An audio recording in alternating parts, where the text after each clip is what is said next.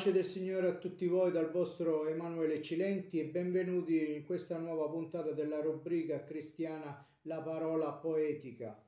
Vado a leggervi la poesia di oggi, una poesia che riguarda appunto il nostro Signore e Salvatore Cristo Gesù. Infatti si intitola Gesù Cristo e fa così. C'è un solo nome qua giù ed è il tuo, o oh caro Gesù. Tu solo sei potente nelle tue braccia fa ch'io riposi, o oh Gesù. La tua bontà sopravanza la terra e vale più della vita. Io alzo gli occhi ai monti, il solo aiuto viene da te, o Re del cielo e Signore della terra. Tu soffristi le pene qua giù per salvarci dai nostri peccati, perché il tuo nome è Gesù. Sulla croce, anche se non visibile, oltre alla scritta INRI, riecheggia per l'eternità un'altra scritta, non incisa da mano d'uomo, ma dalla tua mano, con inchiostro rosso sangue. Isca, io sono colui che ti ama.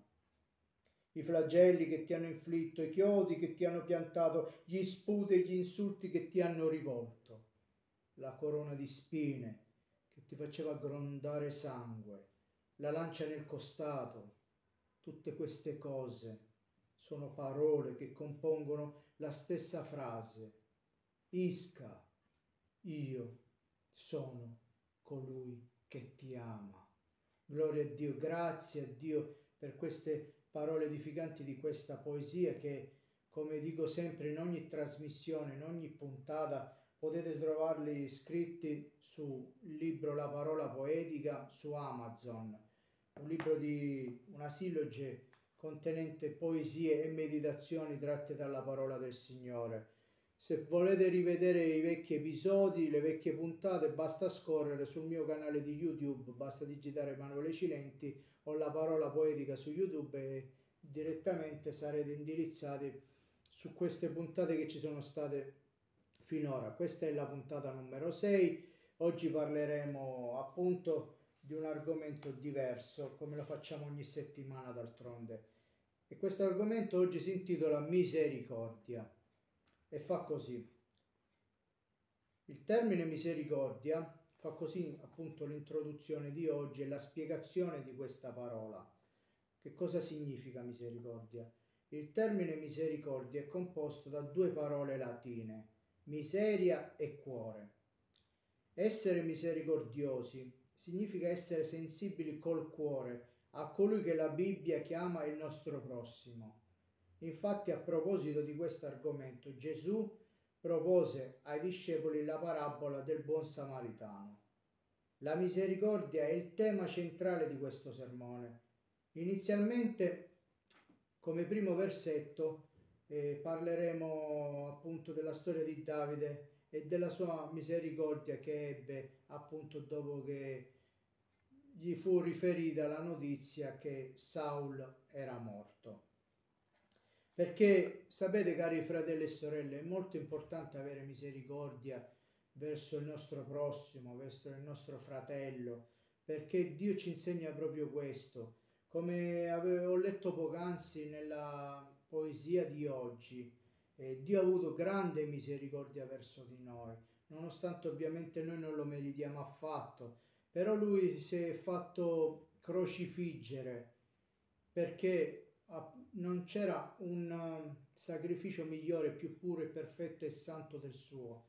Quindi solo lui poteva compiere questo sacrificio, solo lui si poteva immolare come sacrificio appunto santo, puro e perfetto per l'espiazione dei nostri peccati. Lui si è caricato dei nostri peccati, si è caricato delle nostre malattie, delle nostre afflizioni, delle nostre, dei, dei nostri problemi ed è salito come eh, in silenzio, come una pecora muta davanti a chi lo tosa, così lo definisce il profeta Isaia in una sua profezia al capitolo 53. Lui non ha aperto bocca, perché lui aveva una missione da compiere, quella missione era appunto donare la salvezza al mondo, sacrificare se stesso per la salvezza di tutto il mondo e lui in questo ha dimostrato di avere moltissima misericordia verso di noi, quella misericordia che tantissime volte durante il nostro pellegrinaggio cristiano, durante la nostra vita terrena, magari non abbiamo dimostrato con le persone che abbiamo avuto uh, di fronte, con cui abbiamo avuto a che fare, con cui ci siamo relazionati. Leggiamo i primi due versetti di oggi che si trovano scritti nel secondo libro di Samuele al capitolo 1. I versetti sono l'11 e il 12. E fanno così. Allora Davide prese le sue vesti e le stracciò lo stesso fecero tutti gli uomini che erano con lui. Fecero cordoglio e piansero e digiunarono fino a sera a motivo di Saul, di Jonathan, suo figlio, del popolo del Signore e della casa di Israele, perché erano caduti in battaglia. Davide riceve da una malechita questa brutta notizia. Questi venne a Davide con abiti strappati a riferire appunto questa brutta notizia di ciò che era accaduto sia a Saul che a Jonathan suo figlio. Saul ormai stremato vede passare una malechita e lo chiama dicendogli di ammazzarlo perché ormai non c'era niente da fare e così fu. Il fatto successe sul monte Gilboa come possiamo vedere nei, pre- nei versi precedenti. Quando seppe tutto questo Davide per il grande dispiacere si strappò le vesti con quelli che erano con lui. Questo segno era un costume di allora, per simboleggiare il dolore per la morte di un caro. Allora tutti caddero in un gran pianto e cordoglio a motivo di ciò che di brutto accadde a Israele. Accadde a Israele, come dicevo poc'anzi. Perché successe questo? Eh, Saul è stato il primo re di Israele perché a un certo punto il popolo di Israele eh, si mise in testa di eh, copiare quello che fecero le altre nazioni che erano pagane, che non avevano Dio, ossia chiesero appunto di avere un re e incaricarono ovviamente l'allora profeta in carica e sacerdote che era appunto Samuele affinché potesse trovare un re. Questa cosa ovviamente dispiacque molto al Signore, visto che comunque eh, fino a quel punto il popolo di Israele aveva un governo completamente teocratico, ossia avevano Dio e la legge di Dio come, eh, loro, eh, come loro guide, come Dio appunto come loro re, incontrastato il Signore dei Signori, che, e quindi non avevano bisogno di un re. E quindi eh, che cosa fecero? Fecero un qualcosa di sbagliato perché vollero prendere ad esempio qualcosa che Dio non aveva richiesto da loro, che Dio non aveva voluto da loro, perché comunque certe volte succede pure a noi di prendere esempio, uh, ad esempio, di persone sbagliate, persone che comunque non sono secondo il volere di Dio, prendere ad esempio delle usanze sbagliate, di, di, di cose che, fan, che, fanno gli altri.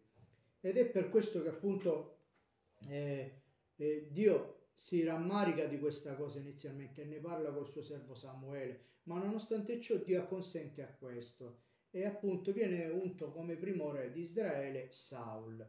Però Saul, come abbiamo visto più avanti, eh, non sempre fa la volontà di Dio, non sempre è fedele a Dio, perché il re e l'uomo secondo il cuore di Dio era Davide, non era Saul. E allora Saul più volte attentò alla vita del re Davide, più volte per gelosia e invidia cercò di uccidere Davide. E questo si ripercuote anche sulla nostra vita di oggi. Noi ci troviamo nel ventunesimo secolo, nel 2022, alla fine del 2022 e quindi molte volte ci sono delle persone che comunque provano invidia nei nostri riguardi, gelosia, che comunque cercano in tutti i modi di farci del male, di eh, comunque calunniarci, non fanno altro che tutto il giorno di a calunniarci, insultarci, schernirci, complottare alle nostre spalle e questo non significa avere eh, paranoie, non significa essere dei complottisti, non significa eh, essere persone che comunque stanno farneticando o che comunque si sentono vittime. Ma molte volte succede proprio questo, cari fratelli e sorelle, lo sappiamo tutti, ci siamo passati tutti e probabilmente continueremo a passarci. Quante persone realmente dietro le nostre spalle parlano male di noi, complottano i nostri riguardi? Quante volte ci pugnalano alle spalle, nonostante magari noi eh, fossimo del nel giusto, nonostante noi avessimo fatto soltanto cose buone, però ci siamo sempre trovati eh, nel corso della nostra vita ad avere, ad avere sempre problemi con queste persone, queste persone che non hanno Dio nel cuore, queste persone che hanno magari invidia, odio e rancore nei nostri confronti, che ci osteggiano, che comunque ci scherniscono, che ci criticano alle spalle, eh, come diceva anche Albert Einstein, è più facile spezzare un atomo che un pregiudizio e questo succede molte volte. Ed è una cosa che ci rammarica e ci addolora tantissimo, che ci offende tantissimo e che ci fa ovviamente soffrire tantissimo, perché molte volte mh, mm, succede che questi attacchi, queste ingiurie, questi insulti, queste critiche, innanzitutto provengono dalla nostra famiglia, dai nostri parenti, dai nostri amici, ma anche dal vicinato, dai nostri eh, come si dice, dai nost- da coloro che sono nostri colleghi, che vediamo magari tutti i giorni, che tutti i giorni lavoriamo fianco a fianco, braccio a braccio e che vediamo tutti i giorni, magari davanti ci sembrano in un modo e dietro invece si comportano male, sono degli ipocriti, stanno recitando, sono dei bugiardi e alla fine non fanno altro che eh, appunto eh, farci del male, arrecarci del male, farci scoraggiare. E come successe anche a Neemia, quando si mise in cuore di ricostruire le mura di Gerusalemme e c'erano appunto i suoi nemici che cercavano di osteggiarlo, di appunto i suoi detrattori che cercavano di beffeggiarlo, di insultarlo, di schernirlo, perché lo volevano fare rammaricare, lo volevano, lo volevano fare deprimere, lo volevano volevano che lui eh, finisse questa opera che, stava, che aveva cominciato grazie a Dio, perché Dio gli aveva fatto sentire in cuore di ricostruire le mura di Gerusalemme, perché Gesù ha fatto ritornare dall'esilio il suo popolo disperso. E quindi loro cercavano eh, di ovviamente distruggere questa sua buona opera, di farlo fermare, eh, ma questo di distogliere l'attenzione su questa opera, questo molte volte lo fa Satana e i suoi demoni, che molte volte si usano anche di persone, di, di azioni, di parole, che non fanno altro che scoraggiarci nel nostro pellegrinaggio cristiano, nel nostro cammino. Quante volte ci siamo trovati a fermarci, a piangere e soffrire perché un fratello o una sorella della nostra comunità, o fino anche addirittura l'anziano della nostra comunità o il consiglio, qualche membro della comunità o qualche membro della nostra famiglia, del, dei nostri parenti dei nostri amici, come dicevo prima, o dei nostri colleghi, del nostro datore di lavoro, del nostro vicinato, quante volte queste persone ah, ci hanno osteggiato, ci hanno calunniato, ci hanno criticato, magari alcuni l'hanno fatto in maniera del tutto inconsapevole, magari con una parola, con un gesto, un'azione che ovviamente ha buttato nelle nostre anime un po' di scoraggiamento, eh, di depressione, un po' di eh, sofferenza. Quante volte è successo? E appunto, come dicevo poc'anzi, queste cose un po' ci hanno fatto arretrare nel nostro pellegrinaggio cristiano, queste cose molte volte ci hanno segnato in negativo e non ci siamo più fidati di nessuno, anzi a nostra volta, mentre prima eravamo persone che comunque eravamo odiati dagli altri. Abbiamo imparato pure noi, purtroppo, nostro malgrado, e questa è una cosa gravissima, a cominciare ad, avere, ad essere risentiti, ad avere odio e rancore verso quelle persone che in primis ci hanno odiato. Dovevamo dare buoni esempi ed essere misericordiosi, ma molte volte abbiamo gioito anche delle loro sconfitte, eh, qualcuno addirittura purtroppo ha gioito anche delle loro sventure, delle loro malattie, delle loro disgrazie e in questo non abbiamo dato il buon esempio, non ci, non ci siamo comportati da veri e buoni cristiani. È vero, è difficilissimo perdonare, difficilissimo amare specialmente chi ci ha fatto tanto male, cioè, ci ha fatto e detto cose gravissime che magari umanamente è impossibile eh, perdonare, è impossibile appunto eh, lasciar correre, mettere una pietra sopra come si suol dire. Però quello che Dio richiede da noi, pensate, nei versetti che abbiamo letto, Davide poteva gioire, finalmente il suo nemico re Saul era morto. Eppure nonostante questo, lui invece si rammaricò tantissimo, ebbe un colpo al cuore, si rattristò tantissimo e fece lutto per questa persona.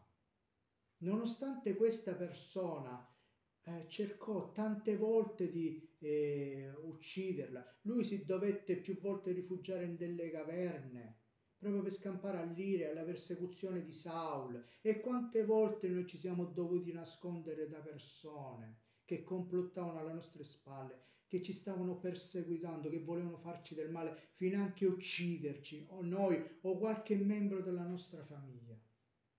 Quante volte qualcuno ha minacciato noi o qualche membro della nostra famiglia? O ha tentato più volte anche se non c'è riuscito a farci del male? Quante volte? E quando ovviamente sentiamo dire, ah però noi dobbiamo pregare per i nostri nemici, ma com'è possibile? Chi ce l'ha la forza per fare questo?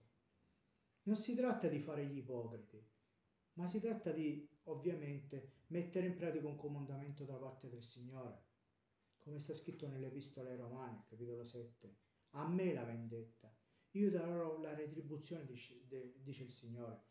E qui poi l'Apostolo Paolo riprende le parole del re Salomone nel libro dei Proverbi. Ma se il tuo nemico ha fame, dagli da mangiare, se ha sete, dagli da bere, così facendo tu radonerai dei carboni accesi sul suo capo. La vendetta è una cosa che spetta a Dio.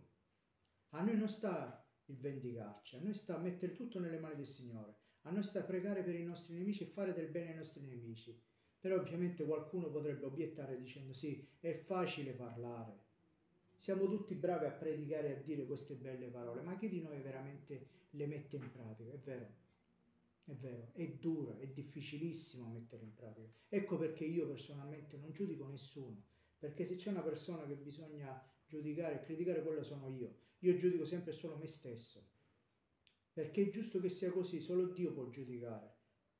Ma non lo dico per falsa modestia, perché ovviamente sto registrando questo video, questa puntata, e quindi voglio fare una bella figura, voglio apparire per un perfetto e buon cristiano. No, niente di tutto questo.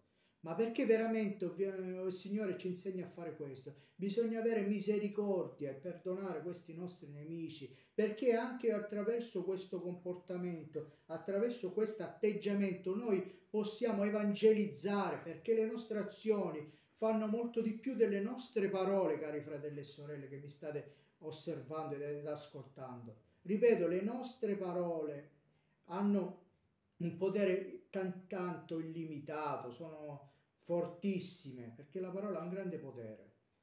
Ma le azioni che noi svolgiamo durante la nostra esistenza possano avere un'efficacia ancora di più, più forte e maggiore delle nostre azioni. Molte volte con le nostre, evangelizz- con le nostre azioni possiamo evangelizzare in maniera più efficace, più forte rispetto che con le sole nostre parole. E cosa fece Davide? Davide ebbe misericordia, non soltanto per Jonathan, il suo fedele amico che era il figlio di re Saul, ma anche per Saul, ebbe misericordia, pianse, Ovviamente ai nostri giorni sarebbe pressoché impossibile fare una cosa del genere. Chi farebbe lutto, chi si dispiacerebbe, chi piangerebbe, chi soffrirebbe per un nostro nemico, uno che ci ha minacciato più volte di farci del male, che ha tentato più volte alla nostra vita e a quella dei nostri cari, uno che ha parlato male di noi, ci ha criticato, ci ha insultato sempre, ci ha calunniato, ci ha derisi, ci ha scherniti, ci ha emarginati, ha buttato fango dietro le nostre spalle con tutti, sparlando male di, di noi con tutti. Chi si, si sognerebbe mai di perdonare? E avere eh, dolore, provare dolore, sofferenza e misericordia verso un essere del genere. Chi? Chi lo farebbe? Umanamente è assolutamente impossibile, lo dico io per prima, è inutile che ci prendiamo in giro. Non sono un ipocrita, come dicevo poc'anzi. Chi, fa, chi avrebbe misericordia? Chi? Nessuno. Ed ecco perché dobbiamo chiedere a Dio affinché ci possa insegnare questa misericordia. Come leggevo poc'anzi nella poesia intitolata Gesù Cristo, la poesia di oggi, Dio, nonostante ciò che gli hanno fatto, esclamò a gran voce, nonostante le sue sofferenze, il suo sangue che stava versando, le torture e le, le brutte azioni, parole, gli sputi, gli scherni che ha dovuto sopportare a causa nostra, per colpa nostra e al posto nostro, lui si mise a pregare il Padre, si mise a pregare il Padre. In quell'attimo di sofferenza, di onta, di vergogna, il Signore invece di eh, ovviamente eh, radunare un esercito angelico e punire quelle persone che gli stavano facendo del male, lui invece si mise a pregare. Padre, perdona loro perché non sanno quello che fanno. E questo ciò che esclamò il Signore Gesù Cristo. Padre, perdonali. Ha avuto misericordia e amore fino all'ultimo, fino a quando era sul legno della croce. Il Signore ha avuto sempre amore, benignità, bontà e misericordia nei confronti di tutto il genere umano e anche ovviamente dei suoi figli, in primis dei suoi figli. Disse Padre, perdona loro perché non sanno quello che fanno. Chissà noi cosa avremmo fatto al suo posto. Sicuramente avremmo mandato maledizione, avremmo usato il torpiloquio, avremmo, saremmo stati blasfemi, avremmo bestemmiato, avremmo peccato tantissimo avremmo insultato chiunque, avremmo provato tantissimo odio e rancore e malvagità verso chiunque, verso coloro appunto che ci stanno facendo del male. Quante volte l'abbiamo fatto? Quante volte non abbiamo avuto volontariamente misericordia, pur nonostante definendoci figlioli di Dio, andando tutti i giorni assiduamente, eh, in maniera a, volte pure del tutto fanatica, in maniera eh, ossessiva al locale di culto. Quante volte non abbiamo avuto misericordia del nostro prossimo? Quante volte c'è passato accanto uno che aveva eh, bisogno d'aiuto, ci ha chiesto bisogno d'aiuto e noi ci siamo voltati dall'altro lato perché gonfi in petto, con il nostro tesserino appuntato nel petto, siamo cristiani evangelici, con la nostra Bibbia sotto il braccio. Ma cristiani evangelici non è un, un distintivo appuntato nel petto. Essere figlioli di Dio non è una religione. Il Signore Gesù Cristo, mi spiace dire questa frase perché sicuramente mi farò tanti nemici, però devo dirla perché ovviamente ho una responsabilità, perché chi predica deve avere sempre la responsabilità di dire la verità. E la verità è Gesù Cristo, la verità è la sua meravigliosa parola. Gesù Cristo, Dio non ha inventato e creato nessuna religione. Mi dispiace demolire così il vostro flebile castello di sabbia, di quelle persone fanatiche religiose, solo religiose, che non hanno nulla a che vedere con Gesù, con Dio, con la Sacra Bibbia, con l'Evangelo vero, puro e santo, che è quello appunto di nostro Signore Cristo Gesù. Gesù non ha istituito, non ha creato nessuna religione, non ha comandato che si servisse e non ha insegnato nessuna religione e tu non sarai salvato per la tua religione, per la tua affluenza più o meno alta al locale di culto, per i tuoi culti o per la tua comunità evangelica di riferimento locale o per il tuo anziano e tutto il resto. Non sarai salvato per niente di tutto questo. E Dio non ti chiederà conto, non aprirà un registro particolare per vedere quante presenze hai avuto al locale di culto. Niente di tutto questo. E un'altra cosa, il Signore Gesù Cristo ovviamente non salverà nessun locale di culto, poiché Dio non abita in templi fatti da mano d'uomo. E quindi bisogna avere misericordia, ma quando noi diciamo qualcosa la dobbiamo anche dimostrare, in primis dimostrare, altrimenti saremo dei sedicenti, coloro che dicono di essere ciò che in realtà non sono dei sedicenti, degli ipocriti, dei falsi, dei bugiardi, un po' come lo erano gli scribi, i farisei, i sadducei, i sommi sacerdoti all'epoca di Gesù, questi capi religiosi, queste autorità religiose del tempo del popolo di Israele all'epoca di Gesù Cristo. Si sentivano scatti, noi abbiamo la teoria e dov'è la pratica?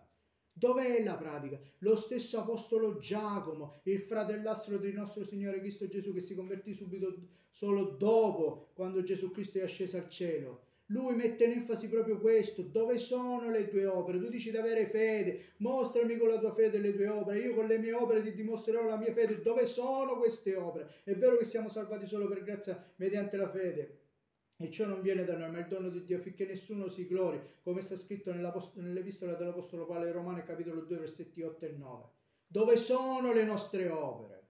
Le nostre opere di misericordia che Dio ci ha sempre insegnate noi bisogna che abbiamo misericordia verso i nostri nemici, non bisogna eh, ovviamente godere, gioire delle sventure altrui, specie delle malattie, delle sconfitte, dei dolori, delle lacrime e delle sofferenze dei nostri nemici, come anche ovviamente eh, di coloro che non ci sono invece nemiche.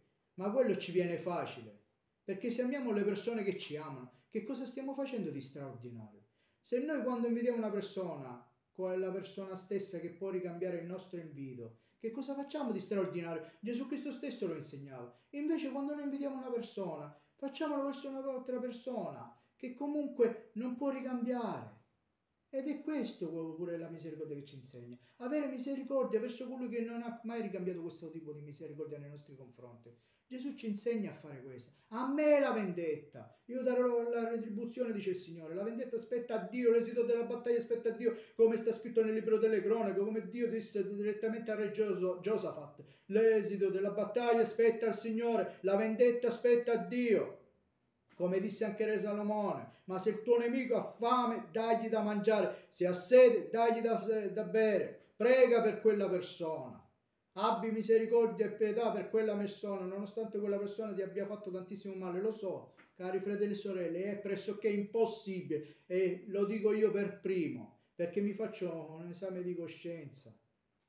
E dico io per primo, l'ho fatto, moltissime volte non l'ho fatto nemmeno io e sono sincero, moltissime volte sono stato anch'io tanto mancante anche per quanto concerne il tema della misericordia. Non ho avuto moltissime volte misericordia verso colui che mi faceva del male, verso colui che ovviamente aveva bisogno d'aiuto, verso colui che soffriva. Tante volte l'abbiamo dimostrato di non avere questa misericordia. Tantissime volte potevamo fare del bene e siamo stati estremamente egoisti e non l'abbiamo voluto fare questo bene, non abbiamo voluto avere misericordia, però tante volte ci innalziamo ad essere chissà che cosa, eh, cominciamo a sventolare i nostri titoli di studio, la nostra preparazione, questo intendo non soltanto sul lato umano, ma anche sul lato spirituale. Cominciamo a sventolare i nostri, i nostri ministeri. Io sono pastore, io sono apostolo, io sono profeta, io sono evangelista, io guarisco, io caccio i demoni, io evangelizzo, io ho tanta conoscenza biblica, sono un dottore, sono laureato, io, io, io, diciamo sempre solo io, io, ma mai in quel pronome personale mettiamo la, la D di Dio, mettiamo la D davanti all'io e facciamo Dio, Dio è questo. Non innalziamoci, io tante volte vedo sui social persone che innalzano se stessi piuttosto che Dio, persone che si frappongono alla parola predicazione dell'Evangelo. E molte volte succede anche in tantissimi culti, in tantissime predicazioni che molti pseudo sedicenti predicatori prendono durante le predicazioni, durante i culti il posto di Dio, le loro parole prendono eh, il posto delle parole di Dio e questa è una cosa gravissima e bruttissima, questo è un grandissimo peccato ed è come bisogna cominciare a dire la verità, essere sinceri, schietti e diretti come lo era Gesù Cristo. E quando Gesù Cristo gli hanno detto, Signore, il tuo parlare è troppo duro, chi può comprenderlo? Gesù Cristo non scese a compromesso, non chiese scusa, disse, ve ne volete andare pure voi. E ma la gente si sta scandalizzando, se ne sta andando, che cosa dobbiamo fare? Ve ne volete andare pure voi. E Pietro rispose, Signore, a chi ce ne andremo? Tu solo hai parole di vita eterna. Cosa vogliamo fare? Vogliamo ascoltare sempre quelle, quelle, belle parole, quei sermoni dorati come si indora la pillola, quelli, quei sermoni pregni, non solo, eh, solo ed esclusivamente di miele. Ci stiamo talmente ingozzando di miele che stiamo ovviamente contraendo il più grave e mortale diabete che esiste al mondo, che è il diabete di tipo spirituale. Miele, zucchero, Sempre parole dolci, però non vogliamo sentire le riprensioni perché se no ci offendiamo, se no cambiamo chiesa, se no cambiamo locale di culto, ci scandalizziamo perché ascoltiamo un, un ammonimento. Eh, ma non bisogna giudicare, Dio non ci insegna a giudicare. Eh? Dio ci insegna a fare la sua volontà, costi quel che costi, ad ogni costo e con chiunque e ovunque. Bisogna avere misericordia e che Dio abbia misericordia verso di noi che non abbiamo avuto mai tante volte misericordia. Continuiamo appunto con eh, la lettura della parola del Signore,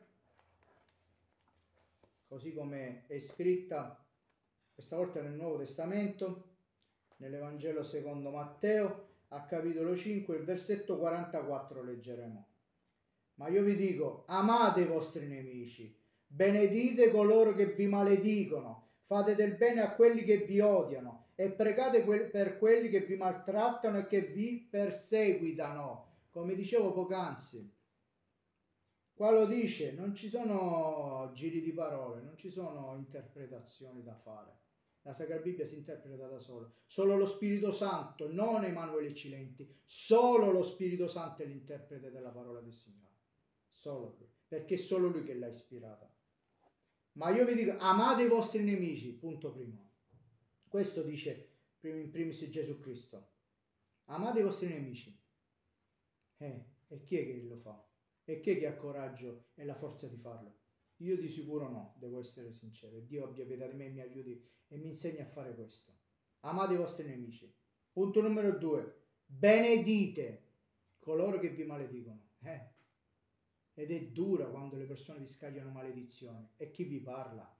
È una persona che è sempre stata oggetto di tante maledizioni che, a cui è stato sottoposto e che gli hanno scagliato contro. Tantissime persone eh, cattive e malvagie mi hanno scagliato contro tantissime maledizioni e non lo dico perché voglio recitare la parte del, de, della vittima, perché mi sono fatto avvinghiare dal vittimismo, perché ho la sindrome di Calimero, perché eh, penso che tutti ce l'abbiano con me, perché mi sento perseguitato, no, no, niente di tutto questo, è pura, è pura verità. Credetemi cari fratelli e sorelle, benedite benedite. Quante volte noi invece abbiamo risposto alle mie maledizioni con altre maledizioni? Io per prima, Dio abbia pietà di me. Dio purifica il mio cuore, la mia bocca, la mia lingua. Quante volte ho oltraggiato coloro che mi hanno oltraggiato? Quante volte ho maledetto coloro che mi hanno maledetto? Invece qua la, la parola di Dio ci insegna di fare tutto l'opposto. Questi sono i veri figlioli di Dio. Benediti coloro che vi maledicono. Fate del bene. Fate. Non dite del bene. Fate del bene. Mettetevi in azione. Fate qualcosa a quelle persone che vi odiano. E chi è che ha la forza e il coraggio di farlo? Dio ci aiuti in questo ad avere misericordia. Questa è misericordia. Questa è misericordia. A quelli che vi odiano. E pregate, pregate per quelli che vi maltrattano e che vi perseguitano. Matteo 5:44. Pregate, pregate. E quante volte noi volontariamente non abbiamo voluto pregare per queste persone che ci perseguitavano e ci maltrattavano, ci insultavano, ci schernivano all'interno dei nostri locali di culto, della nostra famiglia, dei nostri parenti, del nos- della nostra cerchia di amici, dei nostri colleghi, del nostro datore di lavoro. Quante volte, quante volte non abbiamo pregato volontariamente, eppure il Signore ci insegna a fare questo Bisogna mettere la Sacra Bibbia in pratica, cari fratelli e sorelle, perché è l'unica e vera parola di Dio. Non possiamo dire siamo cristiani, però volontariamente decidiamo di non mettere nulla in pratica di quello che sta scritto nella Sacra Bibbia, o mettiamo in pratica soltanto quello che ci cambizza a noi, che ci fa più comodo. Non è così che si è figli di Dio, non è così che dimostriamo al mondo e in primis a Dio di essere figlioli suoi. Non è così, non si fa così. E io non sto insegnando niente a nessuno, non sto criticando, giudicando a nessuno perché se c'è qualcuno che deve essere giudicato e criticato, quello sono io. Io penso solo a me stesso, perché una persona che predica, ritengo io che una persona che predica in primis debba mettere lui in pratica quello che predica. Altrimenti non ha senso tutto questo. Deve dare prima di tutto lui l'esempio, mentre che sta predicando e prima che predichi quella parola che Dio gli ha dato. Quindi che Dio mi aiuti, mi assista e mi, mi dia ovviamente misericordia, di, di, avere misericordia verso gli altri, di perdonare gli altri, mi dia questa forza e questo coraggio. Ti prego Signore, prego sempre Signore per questo, ti prego di aiutami, perché non è facile. Anche se l'avvenimento di Davide è successo molti anni fa, ci dimostra di come dobbiamo usare misericordia verso i nostri nemici. Saulo ha più volte attentato alla fine di Davide, come dicevo poc'anzi, ma lui comunque lo pianse e fece cordoglio quando seppe dell'infausta notizia. Queste parole che abbiamo appena letto, tratte dal versetto 44 del capitolo 5 dell'Evangelo secondo Matteo, sono parole che appunto ha detto il nostro Signore Salvatore Cristo Gesù. Sono un comandamento che Egli ci dà a tutti noi, tutti, nessuno escluso, nessuno esente da questo. Lo so che per molti è difficile fare questo, anche in base alle esperienze che ognuno ha avuto con i propri nemici. Ma Dio ci chiama ad usare misericordia verso tutto e tutti. Non dobbiamo disubbidire a Gesù, questo è importante. Non bisogna mai disubbidire al Signore Cristo Gesù. Nella vita di tutti i giorni, chi non ha dei nemici, siamo circondati da nemici, circondati da insidie, da pericoli. passiamo molti giorni a litigare con loro. Passiamo più il tempo a litigare con tutti che parlare di Dio ed evangelizzare tutti. Questo è l'enorme paradosso, l'enorme controsenso che molte volte imprigiona, schiavizza i figlioli di Dio. Cerchiamo di evitarli il più possibile. Quante volte abbiamo trancato relazioni, in primis ora con quello che è successo col Covid, perché siamo stati diffidenti, non ci siamo, non ci siamo fidati di nessuno. Per noi tutti erano untori, per noi chiunque non andava bene, per noi erano dei potenziali nemici. Tante volte si sono distrutte tante famiglie, relazioni, amori addirittura, tanti matrimoni, perché magari qualcuno era vaccinato e qualcuno no, qualcuno aveva il Green Pass, Super Green Pass e qualcun altro no. Qualcuno era immune, qualcuno era infetto, abbiamo creato un apartheid, una distruzione, una divisione totale, c'è stato un razzismo, una discriminazione, una malvagità esponenziale e dilagante sotto tutti i punti di vista. In questo tantissimo eh, ha giocato molto la stampa, eh, ha giocato molto ovviamente eh, la politica che non ci ha aiutato in questo, non sono, state non sono state veicolate buone notizie, notizie corrette, abbiamo dato retta a tutti e abbiamo sentito tutto e il contrario di tutti da parte di quelle persone che prima dicevano una cosa e poi ne dicevano un'altra, che si contraddicevano a vicenda. E così facendo ci siamo messi tra di noi la classica guerra tra i poveri di cui molte volte si parla, guerra tra i poveri. Ci siamo fatti la guerra tra di noi, non ci siamo fidati più di nessuno, ci siamo divisi, ci siamo odiati, ci siamo perseguitati, ci siamo insultati, calunniati, ci siamo detti pure, ci siamo dati appuntamento pure per, sui social perché ci dovevamo ammazzare di botto. Purtroppo è successa anche questa cosa vergognosa. E questa è la verità, cari fratelli e sorelle. C'è un mondo distrutto, un mondo sottosopra, un mondo diviso tante guerre, tanti conflitti, non parlo soltanto della guerra che ci sono adesso, delle guerre che ci sono adesso, perché c'è più di una guerra in atto nel mondo, ma anche appunto quello che è successo post-Covid, durante il Covid. Ne sono successe dette di tutti i colori, anche sui social, quanto malvagità c'è stata. Che Dio ci aiuti in questo, che Dio riporta la pace, l'armonia e l'amore nelle persone, che Dio faccia rinsavire queste persone. Preghiamo per i nostri amici, quante, pers- quante volte abbiamo ricevuto calunnie? Quante volte? Quante volte abbiamo voluto evitarli il più possibile? Alcuni cambiano quartiere dove vivono per non stare vicini ad essi. Molte volte è successo pure questo, abbiamo cambiato casa e quartiere proprio perché non volevamo avere più a che fare con queste persone. Il più delle volte i nostri più acerrimi nemici sono quelli di casa nostra, come lo stesso Gesù ci aveva detto più di duemila anni fa i primi nemici della tua vita saranno sempre quelli di casa tua.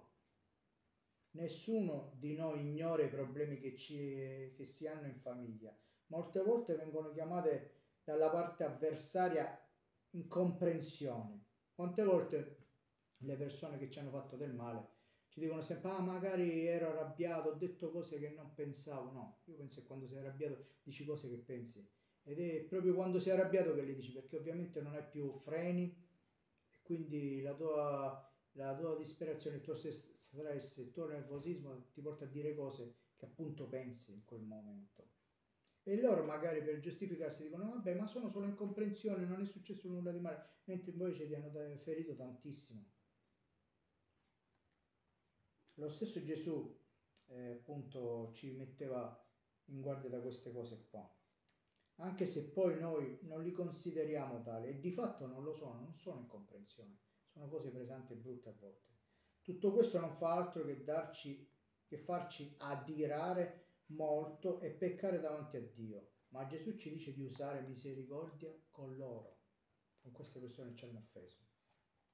Misericordia, quello che tante volte noi nella nostra vita, nel nostro pellegrinaggio, non abbiamo dimostrato di avere mi avvio alla conclusione dicendo in chiusura preghiamo a Dio, preghiamo a Dio che ci aiuti ad avere misericordia verso i nostri nemici, a pregare e perdonare i nostri nemici, a sopportare i nostri nemici, a, del fatto di avere vendette e giustizia contro i nostri nemici è una cosa che riguarda Dio, se la vede Dio.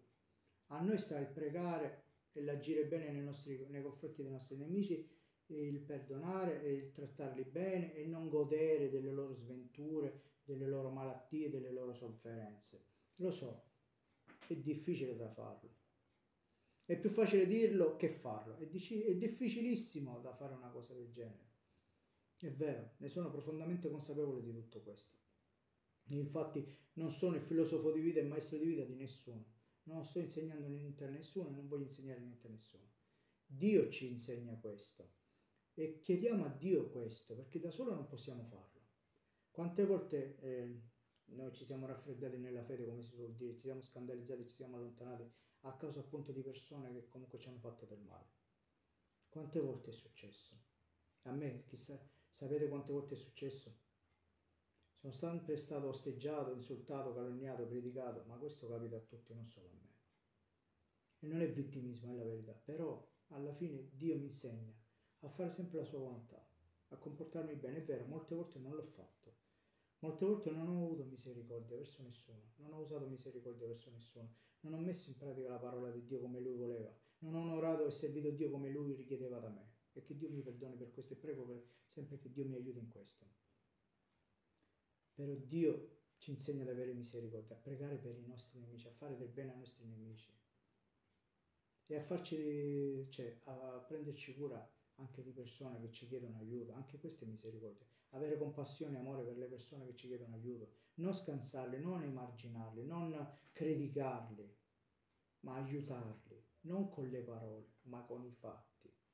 Quello che tante volte in maniera egoistica abbiamo eh, omesso di fare, l'abbiamo fatto. È inutile che ci prendiamo in giro, dobbiamo essere sinceri davanti a Dio. Che Dio ci aiuti, che Dio ci preservi da questi peccati, che Dio abbia misericordia di noi e ci insegni ad avere misericordia degli altri. E preghiamo a Dio per questo.